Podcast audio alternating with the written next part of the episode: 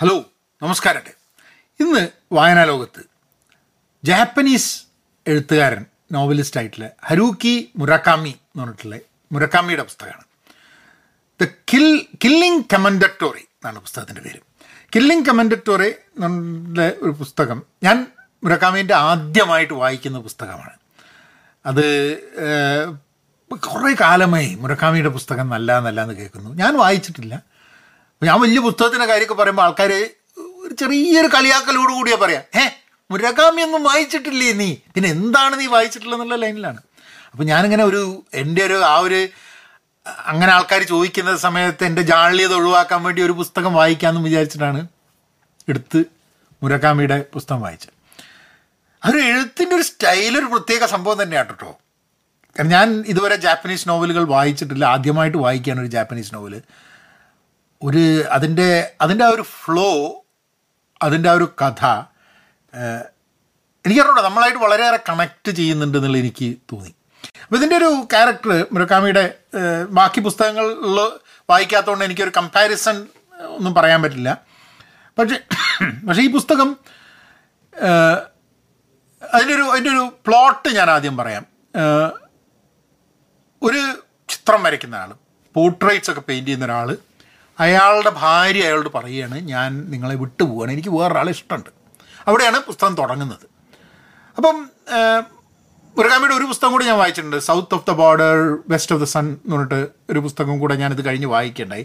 പിന്നെ അതേപോലെ തന്നെ അത് കഴിഞ്ഞിട്ട് വീണ്ടും ഒരു ദ സ്ട്രേഞ്ച് ലൈബ്രറി എന്ന് പറഞ്ഞൊരു പുസ്തകം കൂടെ വായിക്കണ്ടായി. അപ്പം മുറാക്കാമിൻ്റെ ഈ വീഡിയോ ചെയ്യുമ്പോൾ മുറാക്കാമിൻ്റെ ആദ്യത്തെ പുസ്തകമാണെങ്കിൽ രണ്ടെണ്ണം ഞാൻ വേറെ വാങ്ങിയിട്ടുണ്ട്, വായിച്ചിട്ടുണ്ട്.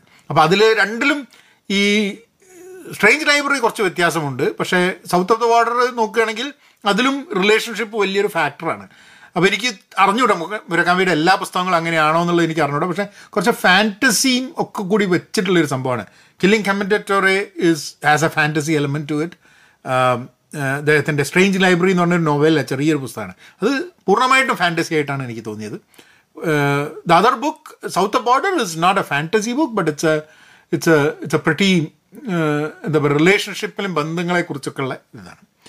അപ്പോൾ പറഞ്ഞ പോലെ ഈ പെയിൻറ്റർ, അപ്പം അല്ല എന്താ പോർട്രേറ്റ് വരയ്ക്കുന്നത്, ഭാര്യ വിട്ടു പോവുകയാണ്. ഭാര്യ വിട്ടു പോകുന്നതോടുകൂടി ഇയാൾക്ക് വലിയൊരു ഒരു ഇയാൾക്കൊരു മീനിങ് ഇല്ലാണ്ടാവുക ലൈഫിന്.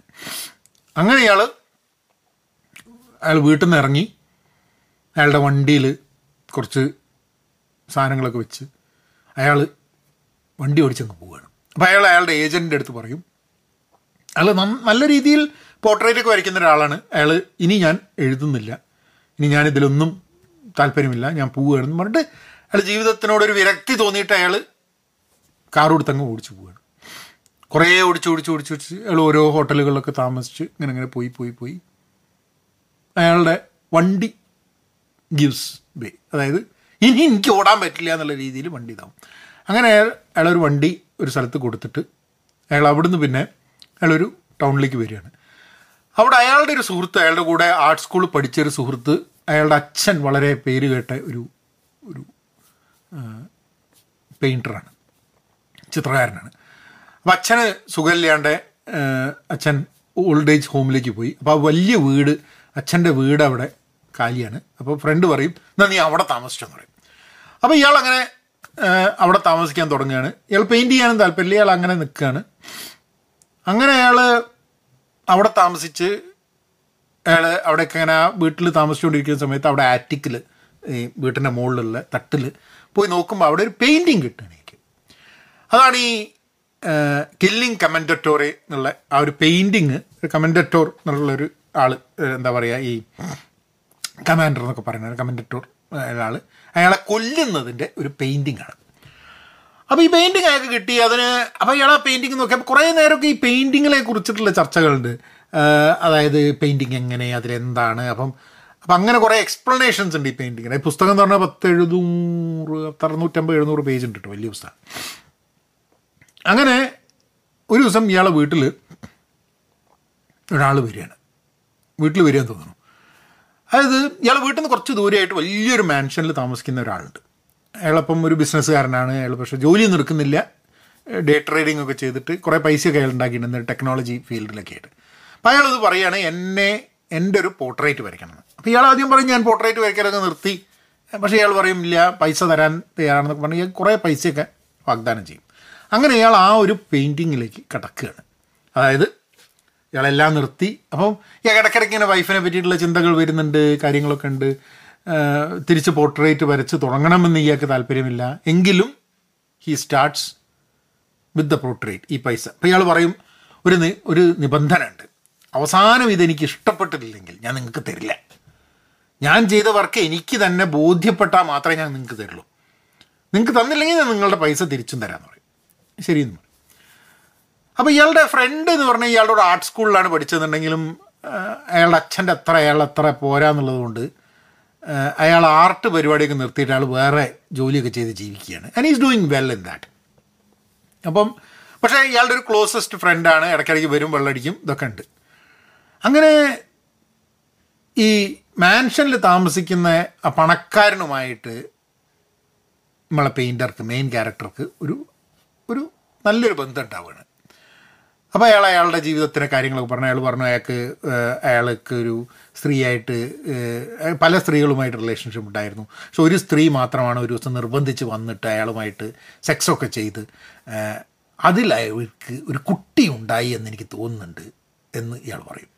ആ കുട്ടി ആ പ്രദേശത്താണ് താമസിക്കുന്നത്. അപ്പോൾ അത് മൊത്തം പ്ലോട്ട് മാറി മൊത്തം പ്ലോട്ട് മാറി ഇയാൾ പറയും നിങ്ങൾ ആ കുട്ടിയുടെ പോർട്രേറ്റ് വയ്ക്കണം. അപ്പം അപ്പം അങ്ങനെ അങ്ങനെ ഈ സ്റ്റോറി ഇങ്ങനെ ഇവോൾവ് ചെയ്യുന്ന അതിൽ നിന്നാണ് ഈ ഒരു ക്യാരക്ടർ ഇങ്ങനെ വന്നു. അത് കഴിഞ്ഞിട്ട് അപ്പം ഇയാൾ അപ്പം നമ്മളെ പെയിൻറ്റർ മെയിൻ ക്യാരക്ടർ, പെയിൻറ്ററിൻ്റെ ഫ്രണ്ട് മറ്റൊരു ക്യാരക്ടർ, പെയിൻറ്ററിൻ്റെ പോർട്രേറ്റ് വരയ്ക്കണം എന്ന് പറഞ്ഞ പൈസക്കാരൻ വേറൊരു ക്യാരക്ടർ, പൈസക്കാരൻ്റെ മകളാണ് എന്ന് അയാൾക്ക് തോന്നുന്ന വേറൊരു പെൺകുട്ടി, ഒരു പതിമൂന്ന് വയസ്സുള്ള പെൺകുട്ടി വേറൊരു ക്യാരക്ടർ. അതിൻ്റെ ഇടയ്ക്ക് ഇതൊന്നും പോരാഞ്ഞിട്ട് ഈ ഈ കില്ലിംഗ് കമൻഡറ്റോർ എന്ന് പറഞ്ഞിട്ടുള്ള ചിത്രത്തിൽ നിന്ന് ഈ കമൻഡറ്റോർ എന്ന് പറഞ്ഞ ചങ്ങായി ഇറങ്ങി വരും ഒരു രണ്ടടി നീളത്തിൽ. അതാണ് ഫാൻറ്റസി എലമെൻറ്റ്. അതിങ്ങനെ ഇറങ്ങി വന്നിട്ട് പറയും ഇയാളോട് സംസാരിക്കാൻ തുടങ്ങും. ഇയാൾക്ക് മാത്രമേ കാണാൻ പറ്റുള്ളൂ. എന്നിട്ട് ഇയാൾ പറയും ഞാനൊരു ഐഡിയ മാത്രമാണ് എന്നൊക്കെ പറഞ്ഞിട്ട് അങ്ങനെ കുറേ ഫാൻ ഫാൻറ്റസി ഫിലോസഫി ലൈനിലേക്ക് ഈ സാധനം പോവും.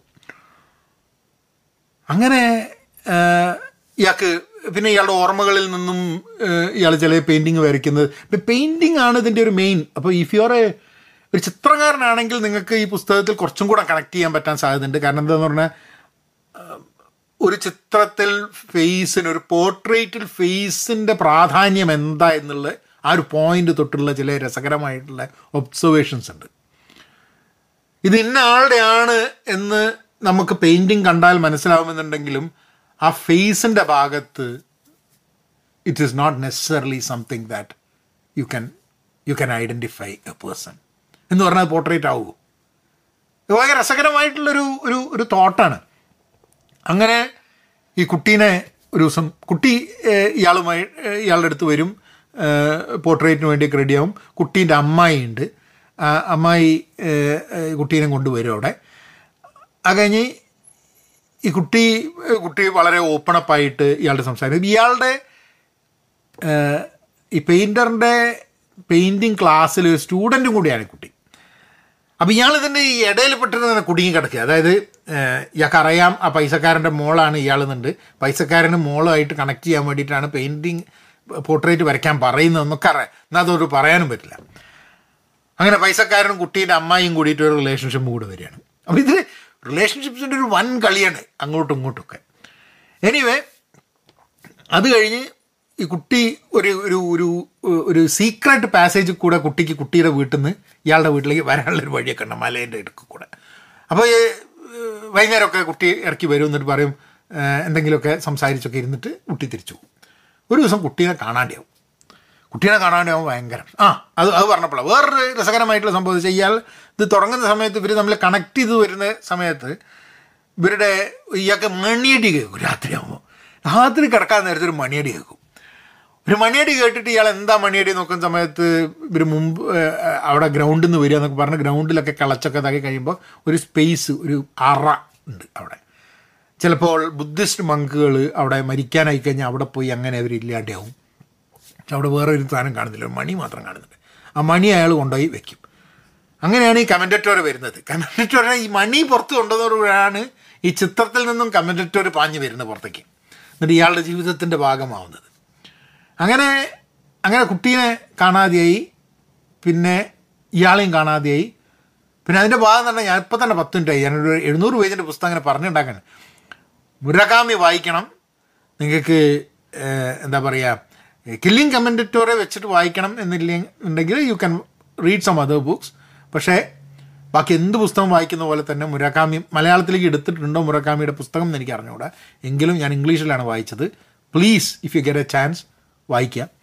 അവസാനമൊക്കെ കൂടിയിട്ട് നല്ല രീതിയിലൊക്കെ അവസാനിക്കും. വലിയ എന്താ പറയുക വലിയ ടെൻഷനും പ്രശ്നങ്ങളൊന്നുമില്ല. ഞാൻ സൗത്ത് ഓഫ് ബോർഡർ വായിച്ചാലും സൗത്ത് ഓഫ് ബോർഡർ ആണെങ്കിലും ഈ കില്ലിംഗ് കമൻഡറ്റോറിയലും എൻഡിങ് വളരെ പ്ലസൻ്റ് ആണെന്നുള്ളത് ഞാൻ മനസ്സിലാക്കി. അത് മുരകാമിയുടെ ജനറലി പുസ്തകങ്ങളിൽ എൻഡിങ് പ്ലസൻ്റ് ആയതുകൊണ്ടാണോ എനിക്ക് അറിഞ്ഞൂടെ. ഈ രണ്ട് പുസ്തകങ്ങൾ ഞാൻ വായിച്ചു, ഇതൊക്കെ എല്ലാ കോലാഹലങ്ങളും കാര്യങ്ങളൊക്കെ ഉണ്ടെങ്കിലും എൻഡിങ് നന്നായി. മാത്രമല്ല അതിൽ ഒക്കെ നല്ല ആൾക്കാരാണ്, വില്ലന്മാരൊന്നുമില്ല കഥകളിൽ. എല്ലാവരും അവരുടേതായിട്ടുള്ള പൊസിഷനിൽ ജീവിച്ചുകൊണ്ട് കഴിയുന്ന ആൾക്കാരാണ്. And that's that's what I kind of kind of loud about the about Murakami books.